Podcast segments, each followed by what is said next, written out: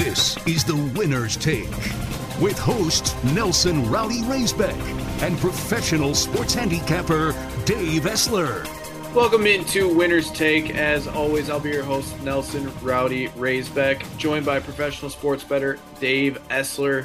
Uh, you want to get any of our content, you can find me on Twitter at rowdy underscore razor, or you can find Dave at Dave underscore Essler, or you can find some of his work at pregame.com. It's official. This is week one for the Winner's Take college football. Still going to briefly touch on Major League Baseball, but uh, the focus for this pod is going to be strictly college football. Dave, we've made it. It's real meaningful games. We have NFL next week. Uh, I think going forward, it's just strictly going to be college football and NFL from here on out. Yeah, I mean, I think we could touch on some of the bigger games that matter in baseball, but for the most part, you're absolutely right. Yeah, I mean, football is off to a flying start for me. So that always gets the adrenaline flowing. I'll uh, I'll follow your lead, brother. All right, so let's just jump into Major League Baseball right away to get it out of the way. First game, we're so we're only going to go through two games, and they're going to be for the Friday slate, September first. First game we're looking at, it's going to be the Philadelphia Phillies taking on the Milwaukee Brewers. We have Zack Wheeler on the mound for the Phillies and Freddie Peralta on the mound for the Brewers. Currently, Dave, this is about an even line, and that total sitting at seven and a half. What are you thinking for this Phillies Brewers game? Yeah, I mean the Brewers lost two or three to the Cubs, and, and it kind of left the back door open there. And I guess the question is now, how do they respond after after that, and, and preceded by obviously a huge winning streak? I I do know Josh Donaldson isn't an answer. Uh, his ship sailed, and he's a he's a clubhouse cancer. But uh, yeah, maybe he'll know, maybe he'll help you guys out. But Peralta has the potential to hold the Phillies in check, but the Phillies are surging. They're hitting. I love Wheeler. He's got a WHIP under one over his last seven starts.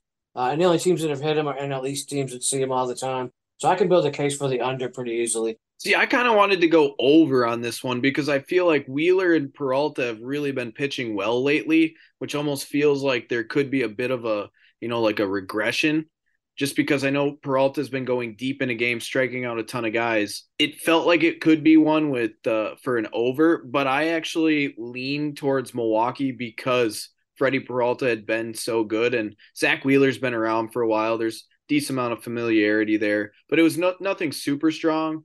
I did have a couple of props that I found. Carlos Santana to get a hit at minus 155 and Mark Canha to get a hit at minus 150. Just I know it's low scoring, I know it's a low total, but uh, pretty disrespectful numbers for two guys that have had success against Zack Wheeler and two guys that have been hitting over 300 the last couple of weeks, both of them. So uh, thought those numbers seem low. Uh, sounds good to me. I can't argue with you. I haven't uh, I haven't done the prop work. That's a lack. LOFT, lack of freaking time for me right now. Yeah, especially with football season. Uh, you're knee deep in football, but that's that's kind of like uh, what we came up with for that Brewers Phillies game. Now, later tonight, the second game we're going to look at Major League Baseball, it's going to be the Baltimore Orioles traveling to Arizona to take on the Diamondbacks. You have Cole Irvin on the mound for the Orioles and Zach Davies going for the Diamondbacks. Currently, Dave, Baltimore a slight favorite here, roughly minus 120, total of nine and a half. What are you thinking for our second game for Major League Baseball? Yeah, I actually see a lot of people on Baltimore, and that's a little scary for me because they're only minus 115 ish. Uh, and and all the tickets are on the Orioles as you would expect. So that's a fishy line there. I I'd be tempted to go Arizona, but uh, I don't like or trust Irvin as much as maybe most people. He'd been rolling along until the Rockies hit him hard last week, but the O's pen is solid and rested. And Davies has been pathetic. Uh, I think his ERA over the last seven starts he's had is over eight, uh, and the pen isn't ideal at all. So the best bet in this game for me by far is the Orioles team total over four and a half. So I looked at it, and I might be one of the suckers you were just referring to. I, I looked at it and thought Baltimore looked uh, pretty appetizing for this one. Diamondbacks aren't as good against lefties as they are righties. Not a ton of familiarity with uh, Irvin and that Arizona team. Arizona's kind of been scuffling, but it seemed like the easy answer. I also kind of looked at uh, the under nine and a half just because there's a lack of familiarity between both Davies and Irvin and these opposing teams. And uh, like I said, Diamondbacks aren't the greatest against lefties. And overall, both of these teams should be rested. So the pen should be at 100%. So yeah, I, I looked at Baltimore and the under for the game total. Well, you know, I don't really care who wins as long as Baltimore scores five runs. yeah, so like a like a five to one Orioles win, and we'll we'll both be happy, and we'll see if we can't uh, win both of them. Yeah, well, I'm gonna I'm gonna I'm gonna caution anybody on that Orioles team. That's just uh, they, they should be favored by a lot more than that, based on based on pitching and and basically where the teams are at this point in the year. Uh, so the fact that they're not is a yellow flag for me. So good luck with your Orioles. Well, there you go. That's our second game here for the Major League Baseball. Not going to do any Major League Baseball for Saturday, but we are going to stay on Friday and we're going to look at some of these Friday college football games. First one we're going to be looking at here, it's actually going to be the Central Michigan Chippewas traveling to Lansing to take on Michigan State. Currently, we have Michigan State favored by 14 with a total of 45. What were you thinking for this game, Dave? Yeah, I mean, this is another one, and we talked about it on the radio show this morning, and, and maybe we've talked about it on some other podcasts. But if, if we're making a bet this late in the game, and, and this late being the betting cycle, I mean, these lines have been up since June. Uh, we had to be careful not to take a bad number. And you know, for a, for a for an example like tonight's Hawaii Stanford game, the Cardinals favored by three, uh, but in June that was Stanford minus ten. Uh, so there's no way I'm betting Hawaii at the current number. Uh, although I can see taking them plus two for the first half because that would be a new line. Uh, but back to this game, you know, we know Michigan State has a defense. We don't know about their offense. Central Michigan has a habit of playing Power Five teams pretty close. So while I do lean to the chips, uh, when you factor in the new clock rule and the fact that the Michigan State wants to run anyway, I think this could be a short game, and I will I will be on the Michigan team total under. I believe it's 29 and a half, but don't hold me to that. Yeah, I looked at this game, Dave, and right away when I was looking at kind of the returning starters and you know what experience both teams were bringing back, this looked like a game that could very well go under since both teams was actually bringing back more defensive players and new quarterbacks and, and that sort of things. It looked like I might want to play Central Michigan if I was playing a side, and I might want to play the under.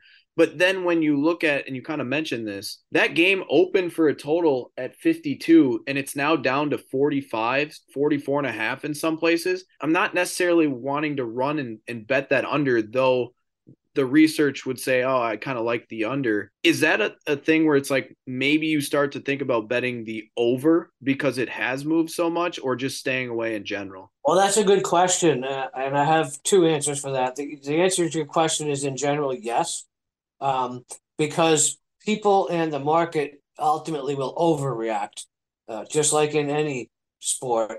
And I know a lot of these totals were bet under because of the new clock rule and other other things that are going on. And, you know, people think maybe the books haven't factored that in, but, uh, you know, A, of course they have. And B, um, totals are probably the most exploitable thing you can bet, especially in football. And I, yeah, I think at some point that will happen. I don't know if it's this game, but yes. And the other thing is, you know, you mentioned the totals come down, and I'm inclined to agree with that. At 51 and a half or 52, I would probably bet your mortgage on the under. At 45, I won't. But okay, so let's assume the Rocket is right, and this is going to be a low scoring game. Well, okay, who's not going to score? Uh, is it Central Michigan? I don't know. They got a little bit more of an offense, maybe the Michigan State does. Um, I think it's Michigan State, hence I landed on the team total under. I hope that answers your question. Yeah, and, and we'll continue to get into just questions like that because it's first full week of college football, week one. So, speaking of more college football, let's look at the second game that we're going to go through for Friday night. It's actually going to be Louisville traveling to Georgia Tech. And in this one, currently, Dave, we have Louisville favored by seven and a half with a total of 49 and a half. Uh, what'd you come up with for the second game on Friday night? Yeah, I threw this game on to do for two reasons. Um, number one, it's tonight, and people want to hear it. But both of these teams are teams that I am typically wrong about. So I, I wanted to force myself to look at it um, rather than just blow it over and and take the lazy way out. And Louisville's the prohibitive favorite. They could blow Tech out. Uh, and the fact that they're solidly more than a touchdown favorite says so. But laying more than a TD in the first game, that's also a conference game, uh, that just doesn't sit well with me. And but by the same token, taking the seven and a half isn't something that makes me all warm and fuzzy either. Although, if I were going to bet a side, I would take the points. But fortunately, I don't have to bet a side. Uh, the totals come down some, maybe not enough. Louisville uh, under Brohm, they're definitely going to want to air it out, and, and we know Tech isn't going to want a high scoring game, so we've got kind of a, a yin and a yang there. Uh, but the simple fact I think here is can Tech slow down Louisville? Tech did have a respectable pass defense last year. And they got most of them back, but they had a sieve of a running defense. So to me, this is whether Louisville wants to take what what what Georgia Tech gives them or not. I mean, since the Cardinal did have a solid defense last year, they were actually 11th in the nation in scoring defense. I think the best bet in this game is by far uh, the Georgia Tech team total under 20 and a half. Yeah, you like the Georgia team tech total under there, Dave. I, I looked at it and I kind of agreed with you. I if I had to bet a side, it was Georgia Tech at over a touchdown. And the reason why I like Georgia Tech over a touchdown is both of these teams don't have their quarterback returning. Jeff Brohm, it's it's brand new. This is his first year with Louisville. They're I'm sure working out the kinks. They're trying to figure some things out. I don't think it gets off and running from the start. So I would probably lean with the home team that's getting over a touchdown, especially when they brought back a few more players than Louisville did, and it's the same, you know, familiarity with coaching staff and players. But to your point, I looked at the totals and maybe this is just because, like you said, a lot of people with the new clock rules are betting unders. But I looked at the under in this game because Georgia Tech doesn't play fast. And I don't think that that Louisville offense is going to be some high flying Jeff Brohm type offense. It took them a few years at Purdue to get it really going. Now, Louisville might be a slightly better job and better recruiting area than, say, Purdue, but I don't think it's that different. I think it could be slow for them out of the gates could be a slower paced game just in general. And then when I look at those totals, I told you how man that that Central Michigan Michigan State game really really has dropped. Well, this one Dave, I'm looking at it, it's moved down 3 points from 52 and a half down to 49 and a half. But since more cash and more tickets are coming in on the over, I feel like this would be one where I'd be more comfortable still betting the under, even though it's moved three points. Yeah, I, I, would agree that the under is probably still good at 49 and a half. I don't think Georgia Tech's going to score a lot of points. I really don't. And I don't think Louisville really wants to go ahead and make a statement here. They could, but I don't think they do at all. So, uh, yeah, I would have to take the under, um, even though I hate taking rogue numbers. That would be one that I think is still pretty alive today. So there we go. That's our two games there for college football on Friday night. Again, you want to find any of our content, you can find me on Twitter at rowdy underscore razor, or you can find Dave on Twitter at Dave underscore Essler or his work at pregame.com. Let's move forward here, Dave, to Saturday. We got three college football games that we're going to break down here for Saturday. The first game we're going to be looking at here on Saturday, it's actually going to be a ABC game. North Carolina, South Carolina, neutral site game, but the neutral site's going to be in Charlotte. Dave, currently UNC favored by two and a half with a total sitting there at 64 and a half. What were your thoughts for this North and South Carolina game? Yeah, I'm uh, I'm kind of a South Carolina proponent, if you will. Uh, I think they're going to be better than people think, and I, so I was surprised the Tar Heels are favored. I have it lined as a pick, and maybe because it's in Charlotte. But the truth of the matter is, Charlotte is actually closer to Columbia, where South Carolina's campus is, than it is to Chapel Hill. So, uh, and, and and the Gamecocks travel well, so it's far from a Tar home game for anybody that's sort of looking at that that doesn't know uh, Eastern geography. And with Rattler back, I think the expectations in South Carolina are higher than they've been since Marcus Lattimore was there. And I will admit, Rattler can look awful. Uh, and of course, looking awful what was got him benched in Oklahoma. But you know, don't forget, three years ago, heading into the season, he was a Heisman favorite. Uh, with that said, the South Carolina run defense was not good last year, and that's playing right into North Carolina's hands. That's what they do best. Uh, their quarterback Maye is a dual threat. Uh, I do think UNC scores enough. Uh, the total is and has gone up, and I can't disagree with it. Um, but you know, do we take a bad number now? I, I think no. Uh, I think I take the North Carolina team total over. Uh, they tend to want to play up tempo, and I I'm not sure South Carolina can stop them. I do lean over for the game, but I'm just not sure what South Carolina's offense is going to ultimately look like. So I like that Tar Heel team total over. Uh, I did not look to see what it is, but it is what it is, and I'll I'll go ahead and take that. Yeah, I looked at this this game and you know that Drake Maye was coming back for UNC. You knew that Spencer Rattler was coming back for South Carolina. Just going through both teams, North Carolina was bringing back more players than South Carolina was. South Carolina actually not bringing a ton of guys back on either side of the ball. So I instantly thought, oh, that over looks like it could be a good one because you'd imagine that Drake Maye should be able to sling it all over. And if Spencer Rattler looks more like he did last year with South Carolina than some of his days at Oklahoma.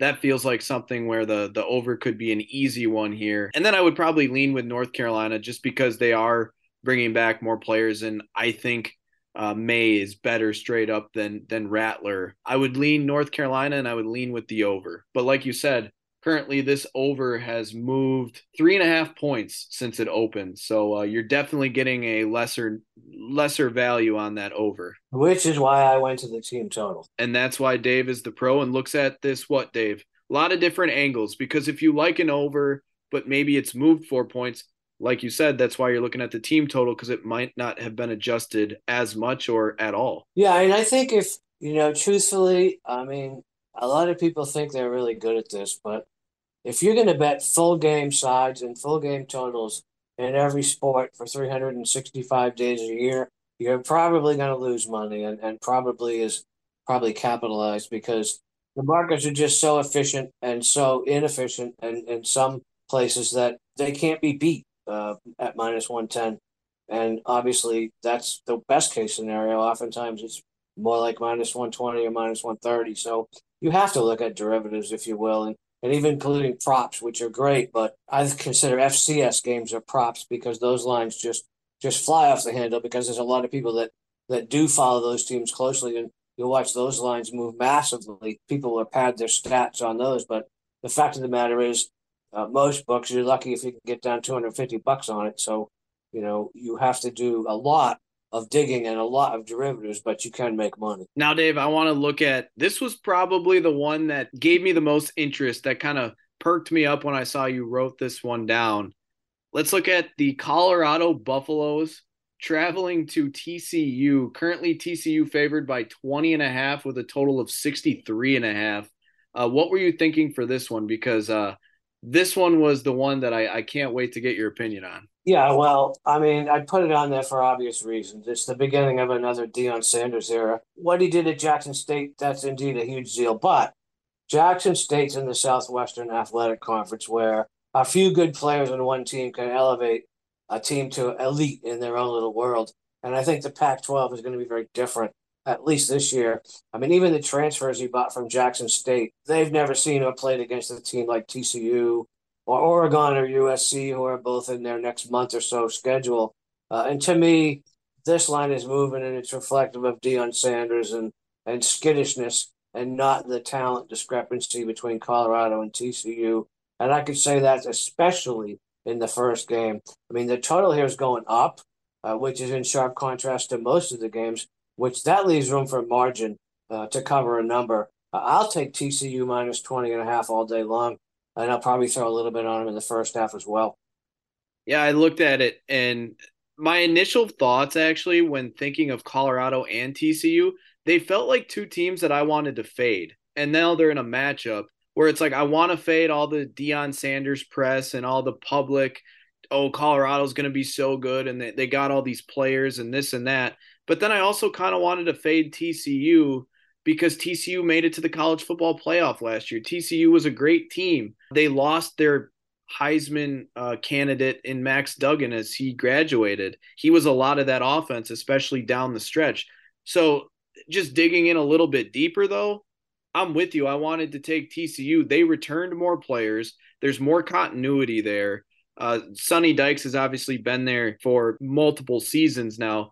Deion, it just feels like I need to see it to believe it. And with the fact that TCU has played really well and gotten better and better here the last couple years, they're recruiting on a higher level too. Like you said, they should have more talent and more ready talent to play game one than Colorado does.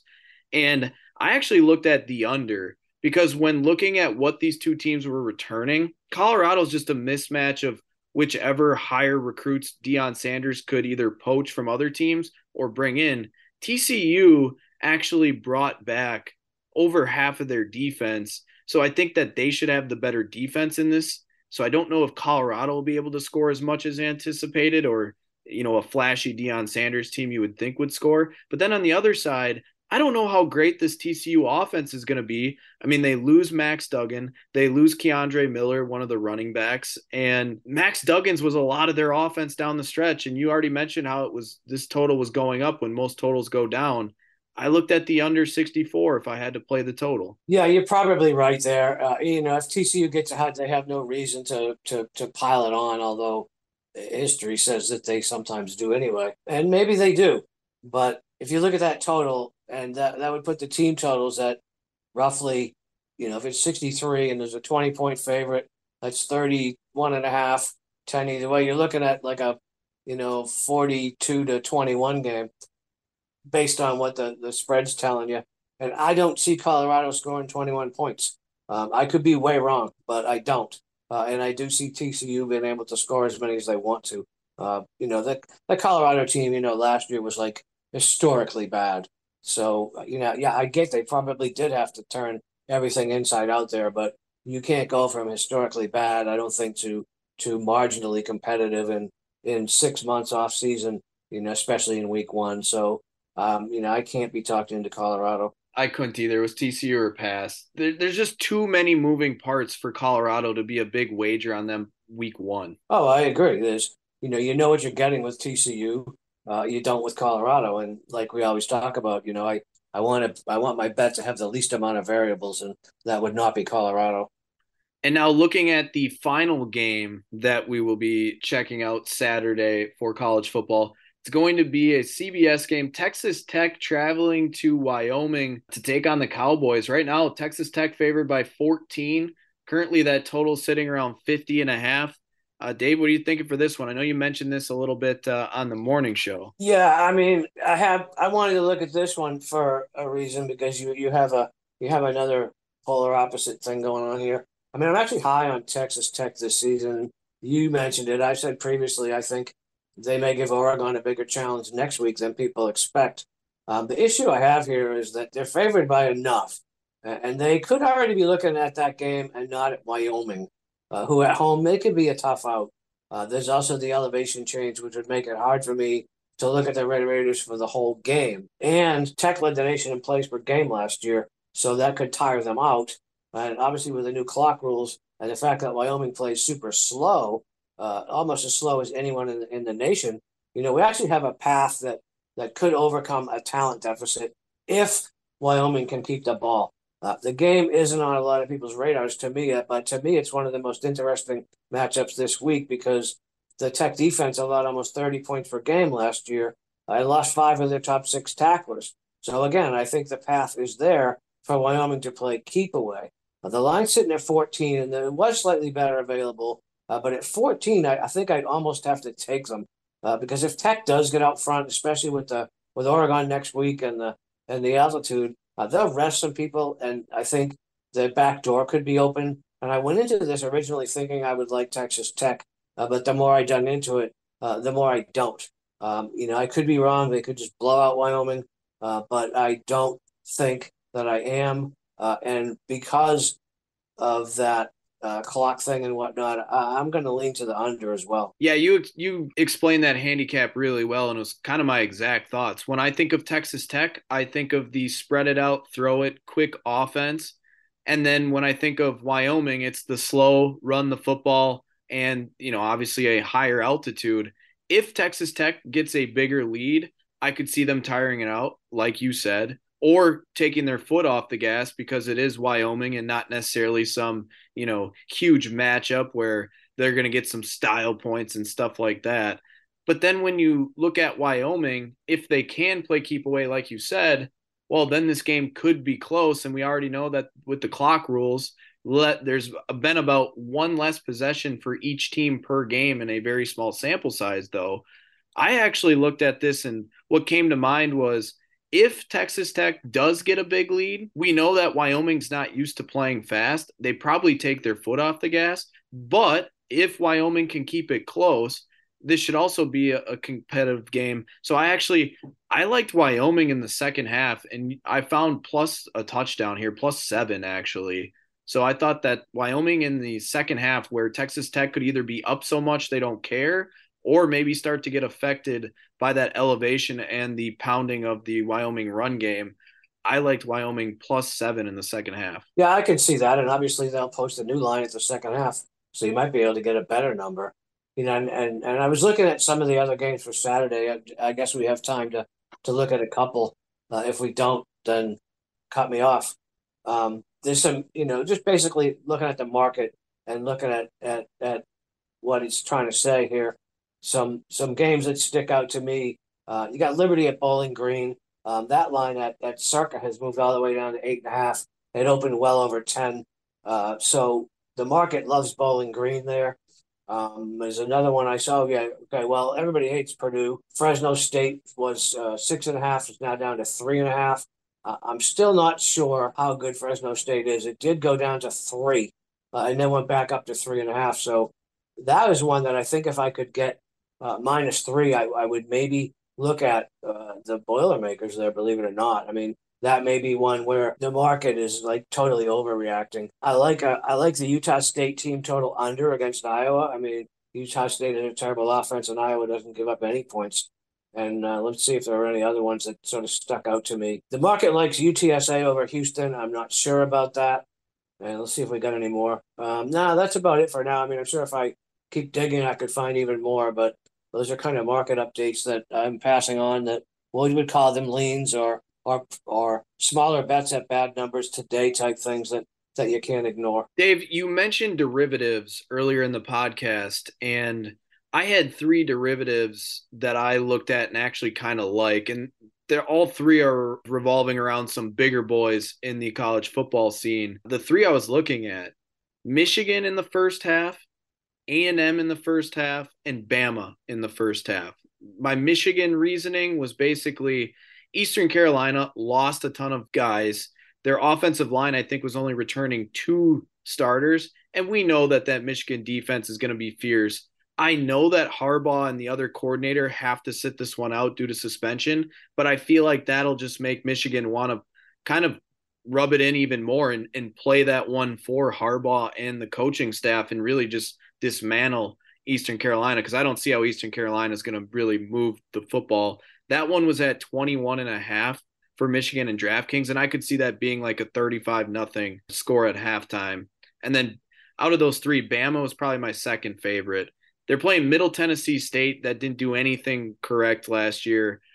And Alabama feels like the team that's not being talked about. We've heard about Michigan, we've heard about Georgia, We've heard about Ohio State and some of these teams, USC. We haven't heard about Bama, and it's almost like they think that Georgia's officially knocked Bama off. I feel like they are ready to come back and prove people wrong, and Nick Saban's ready to uh, raise some hell. But we know that Saban does take his foot off in the second half. That also feels like a game that could be like forty-two to nothing at halftime. Yeah, I, I, I don't disagree with any of them. I, I do. I will be betting on the New Mexico Texas A&M game and I may bet New Mexico under team total, even if it's three and a half. I mean, things were rough for them last year, uh, and they might be even worse this year. I mean, I think they were next to last in the nation scoring with just 13 points a game, which is which is all good. But they also lost their starting quarterback, two leading rushers, leading receiver, and a starting lineman, um, and they didn't replace him with you know highly touted talent. I mean, they had I think the worst ranked recruiting class in the Mountain West Conference this year, and they're going to be relying on transfers. You know, their quarterback's from UAB. So now he's going to go play Texas A&M. And on defense, they lost their, I think, 11 of their 12 top defenders. And that was a team that gave up 26 points a game. So I just don't see anything but a blowout here. I mean, the Aggies bring back 11, 10 of 11 starters. So, uh, yeah, I mean, first half will probably be Texas a and M for me, and the New Mexico team total under as well. I mean, like New Mexico really sucks. Yeah, I have the numbers right here for you, Dave. New Mexico is bringing back eight total starters from last year and not the quarterback. Only two starters on defense. That feels like Texas A&M is going to run right through them, especially when A&M brings back all the talent they did, including a quarterback, and they have their entire offensive line back. This just feels like a complete mismatch for New Mexico. And I think one big thing that wasn't talked about. Jimbo Fisher gave up the offensive coordinator job, and Jimbo Fisher didn't look like a competent offensive coordinator since probably Florida State won the national title. And I think that gives that offense that recruits the same exact way that Alabama and Georgia and LSU and all those other teams do. They're one of the better recruiting teams year in and year out, but they always fall flat. I think that'll bring a new offense. You have a ton more talent, and New Mexico State, they might not even have a defense at all. That was why that was the third one for the first half derivatives that I like. Huge mismatch. Yeah, well, I'm going to take it as the, my favorite of those. Um, although I don't, I don't disagree with the other ones, but you know, it, it has to be a first half bet for me because Texas A&M next week they're at Miami, and I know Miami is not what Miami was, and they haven't been for a long, long time. Uh, but they're probably better than people think. And at home, you can't take them too lightly. They seem to play well against teams that they shouldn't, and and get beaten by you know Florida A and M or something. So that would be just more fuel to the fire for. Well, Dave, to your point, Texas it's like A&M, Texas A and M to just kind of rest people and get it over with early. Who do you think Texas A and M will play a full game against? New Mexico or Miami? It, it's well, clearly going to be Miami. So I, to your point with the first half, that if they're going to quit on a, you know a second half where they got a big lead, it, it they're going to quit against New Mexico where they know the game's already wrapped up, not the the U, which is the famous brand. Yeah, I mean maybe they even maybe you even take a first quarter Texas A and M. Uh, I don't know what that line would be. If I could get it under under 13 or under 14, I would probably even take A and M in the first quarter. So there you go. There's a, a few derivatives that caught my eye, and glad that Dave agrees, especially with the Texas A and M one. Uh, Dave, any best bets that you're feeling before we wrap up this podcast? You know, I like them all. I like them all. Um, if I got to pick one, okay, I like the Orioles team total over. I hate baseball, but there you go. Um, another one, probably um, Oh, I don't know. Let me let me just pick. I guess maybe uh oh maybe uh Wyoming and Texas Tech under. So Dave's gonna go with the Wyoming and Texas Tech under, and then he comes with a baseball team total over for the Baltimore Orioles. You know, since you co-stamped it, I'm gonna give out the Texas A&M minus the 23 and a half in the first half spread against New Mexico. Yeah, I think that that'll be my best bet to start for week one. We'll uh, we'll ease on in here. Next week we're already starting with the NFL week one. Yep. I think Monday we'll probably talk about some college football and maybe the Detroit Kansas City game Thursday night. So yeah, I mean we've given out a lot of win totals in both college and the NFL. So now it's time to see if our work is is going to pay us dividends in the form of money, and uh, we'll be on top of it every week. And then Friday for sure next week we'll probably go down a good chunk of the NFL slate. Um, and we'll probably look at it a lot of the same way. You know, those lines have been beaten to crap too. So I think I'll probably be on a lot of derivatives. Yeah. So speaking of work, if you want to find any of our work, you can find me on Twitter at rowdy underscore razor, or you can find Dave at Dave underscore Essler or his work at pregame.com. Again, just before the end of the pod, just want to make sure that you guys make sure to download uh, like, subscribe to the podcast, share it with your friends, do all that good stuff. We'll be back on Monday to continue talking pretty much all NFL and college football from here on out. Uh, but until then, let's continue to win some money. The Winner's Take is your podcast for everything gambling at MadCitySportsZone.com, in the Zone app, or wherever you get your podcasts. Listen, rate, subscribe.